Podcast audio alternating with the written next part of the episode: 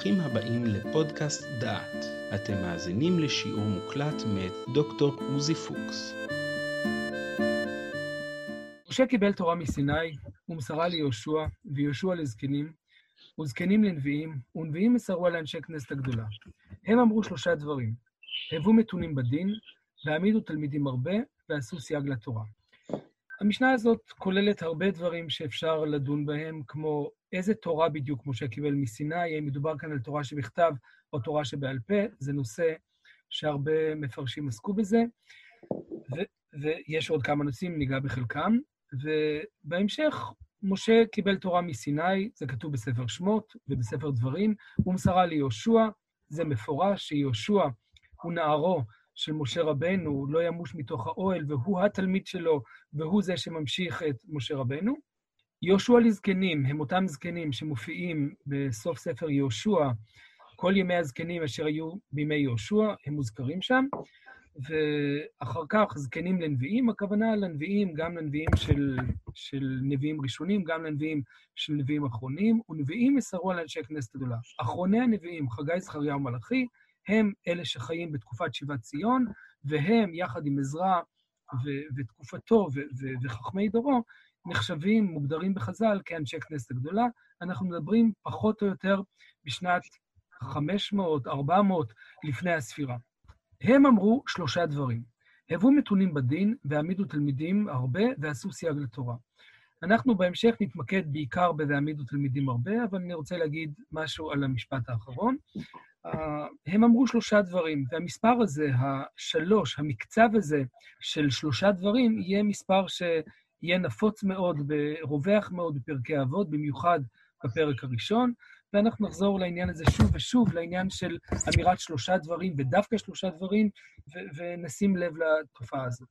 הם מדברים על מתונים בדין. והעניין של דין הוא עניין שתופס מקום נרחב בפרקי אבות, גם בפרק הזה וגם פה ושם בפרקים אחרים.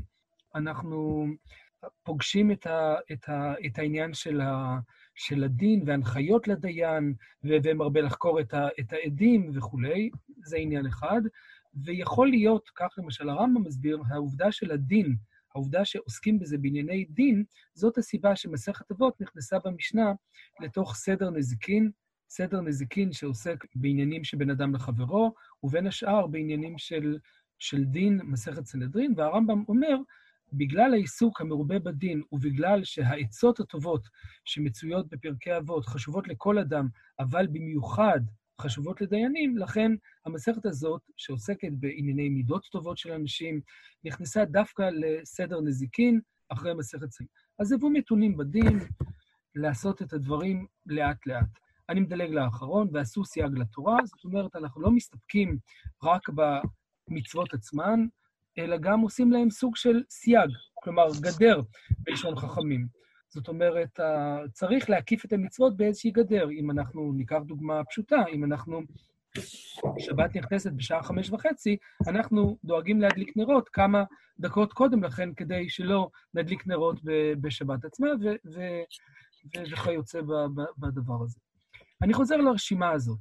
כשאנחנו חושבים על משה קיבל תורה מסיני, ומסרה ליהושע, ויהושע לזקנים, וזקנים לנביאים, ונביאים מסרו לאנשי כנסת הגדולה, וכמו שנראה בהמשך, אחרי זה זה ממשיך עד לדורם של החכמים ורבי עקיבא ורבן יוחנן בן זכאי וכולי, חסר כאן מישהו ברשימה. כאילו השיעור לא היה רק מוקלט, אלא היה שיעור שבאמת היינו יכולים לדבר, אז הייתי שואל את השאלה, מי חסר ברשימה הזאת של המוסרים? אבל כיוון שאנחנו לא בשיעור רגיל, אני אענה על, ה... על השאלה הזאת. לכאורה מי שחסר ברשימה הזאת הם הכוהנים, או אם תרצו, הכוהנים והלוויים. כשאנחנו מסתכלים על הפסוקים, בכמה וכמה מקומות בתנ"ך, ואנחנו קוראים. אני, אני קורא, בדברים פרק י"ז, כי יפלא ממך דבר למשפט. ובאת אל הכהנים ואל הלוויים, ואל השופט אשר יהיה עמהם, ודרשת, והגידו לך את דבר המשפט. וגם ההמשך, חובת הצייתנות היא אל הכהן. חייבים לשמוע אל הכהן או אל הכהן. אבל מי שמלמד תורה, מי שמלמד תורה הם אותם הכהנים שבאים אליהם כדי שהם ידרשו, הם יחשבו והם יגידו דבר המשפט. אותו דבר מופיע לנו בדברים, כשמשה מברך בפרשת וזאת הברכה את שבטי ישראל, הוא אומר, וללוי אמר שבט לוי, שכולל בתוכו את הכהנים, כמו תומך ואוריך לאיש חסידיך, התפקיד של התומים, האורים והתומים, שייך אך ורק לכהנים ולא ללוויים, וממילא הפסוק הוא ללוי אמר, מתייחס, כלומר, לא באופן כללי אל הלוויים, אלא אל הכהנים שהם בתוך שבט לוי, וגם כשמסתכלים בסוף, ישימו כתורה באפיך וחליל על מזבחיך, מי שעושה את עבודת הקטורת על מזבח הקטורת, ומי שמקריב קורבן כליל אל המזבח, הם כמובן הכהנים, ומה התפקיד שלהם? יורו משפטיך ליעקב ותורתך לישראל. הם אלה שמלמדים, הם אלה שמעבירים את התורה. וגם כשירמיהו, כשאנשי דורו של ירמיהו אומרים, ויאמרו, לכו ונחשבה על ירמיהו מחשבות, כמובן מחשבות רעות, כי לא טובת תורה מכהן, ועצה מחכם ודבר נביא, מנביא, לכו ונקהו בלשון, ואל נקשיב אל כל דבריו. מה הם בעצם אומרים? הנביא הזה, ירמיהו, הוא משוגע, מכיוון שיש תורה אצל הכוהנים, ויש עצה אצל החכמים, ויש דברים אצל הנביאים, ואילו ירמיהו היחיד שאומר את ההפך. לענייננו, מה שחשוב כאן, כי לא טובת תורה מכהן. הכהן הם אלה שמחזיקים את התורה, ואותו דבר ביחזקאל, בפרק ז', וביקשו חזון מנביא, ותורה תאבד מכהן ועצה מזקנים. כלומר, התורה שנמצאת אצל הכהנים, תלך לאיבוד שם. ואותו דבר בזכריה, לאמור אל הכהנים, לשאול איזושהי שאלה הלכתית, ואני מסיים במלאכי, פרק ב', כי שפתי כהן ישמרו דעת ותורה יבקשו מפיהו. בלשון פשוטה, כשאנחנו מסתכלים בתנ"ך, ברור לגמרי שמי שממונה על התורה הם דווקא הכהנים.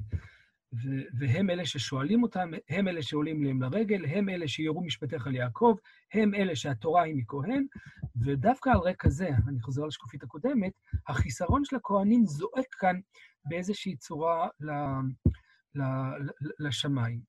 והשאלה היא, באמת, האם זה חיסרון זועק? זאת אומרת, העובדה שהם חסרים היא עובדה. השאלה שנחלקו עליה היא השאלה האם זה חיסרון זועק, כלומר, האם זה צורם שהם לא מופיעים, או שאולי זה נורמלי וטבעי.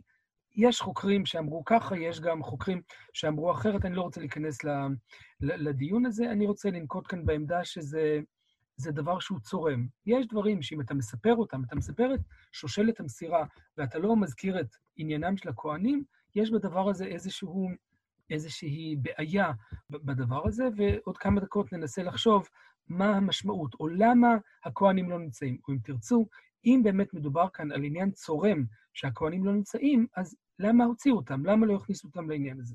אני אחזור לזה תכף, ואני אנסה לחבר את זה לנקודה אחרת.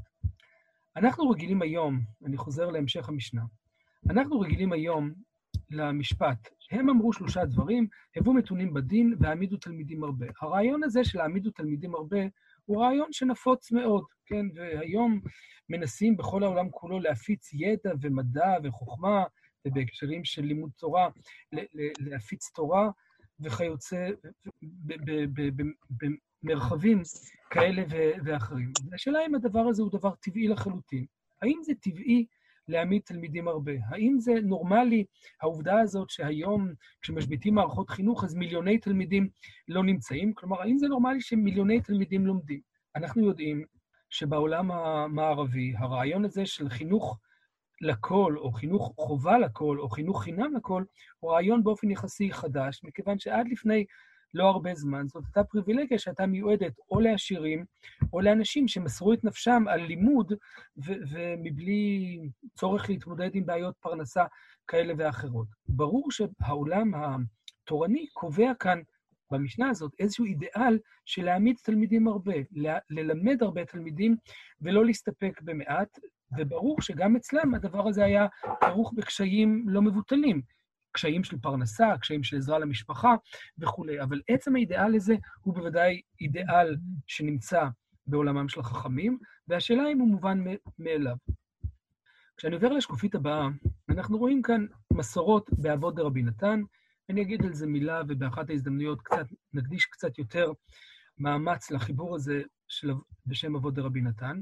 אבות דרבי נתן הוא חיבור שהוא כנראה חיבור שיש בו מסורות מאוד קדומות, יש בו כנראה גם מסורות מאוד מאוחרות, כלומר חלק ממש מתקופת חז"ל, אולי תקופת חז"ל המוקדמת, ויש בתוכו גם מסורות שהן מסורות מאוד מאוחרות, כנראה מהמאה השישית, שביעית, שמינית, אנחנו לא יודעים בדיוק את הדבר הזה. לשאלה הזאת עוד נחזור בהזדמנות, אבל מה שאותי מעניין כאן זה המשפט הבא, שאני קורא. אבות דרבי נתן נוסחה א', פרק ג', והעמידו תלמידים הרבה, זאת המשנה שלנו. ולמה צריך להגיד את זה, העמידו תלמידים הרבה? שבית שמאי אומרים, אל ישנה אדם, אלא למי שהוא חכם ועניו ובן אבות ועשיר. בית שמאי, אותו בית מדרש שחולק באופן קבוע על בית הלל, שתכף נראה אותם, באים ואומרים, המשפט הזה הוא בכלל לא פשוט, או ליתר דיוק, בית שמאי לא מקבלים את המשפט הזה, והם אומרים, אסור לאדם לשנות, ללמד, אלא למישהו חכם, יש לו יכולות אינטלקטואליות, הוא ענב, הוא ענוותן, יש בו מידות טובות, ובין השאר ענווה ולא גאווה. הוא בן אבות, כלומר, הוא גדל במשפחה טובה, והוא גם עשיר. זאת אומרת, תהיה לו מספיק פרנסה כדי שהוא יוכל להמשיך ללמוד. אם תרצו, חבל לבזבז את הזמן ל- ללמד מישהו שאין לו פוטנציאל אינטלקטואלי כי הוא חכם, כי הוא לא מספיק חכם, או אסור ללמד מישהו שאין לו מידות טובות כמו ענווה, אסור ללמד מישהו שלא גדל במשפחה, שהיא משפחה ש, שיש לו בסיס טוב כבר מהבית, וגם חבל על הזמן ללמד מישהו שהוא לא מספיק עשיר, שהוא לא יוכל להמשיך וללמוד, כי הוא צריך ללכת ולהתפרנס. וזאת עמדה מסוג מסוים.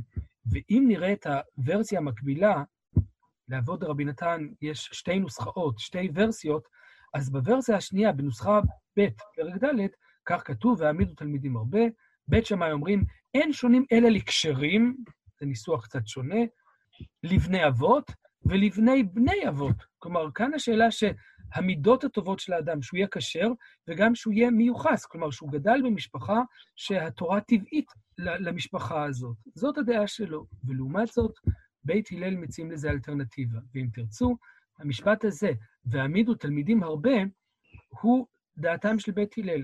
ואני קורא, ובית הלל אומרים, לכל אדם ישנה, או לכל אדם ישנה, שהרבה פושעים היו בהם בישראל ונתקרבו לתלמוד תורה ויצאו מהם צדיקים, חסידים וכשרים.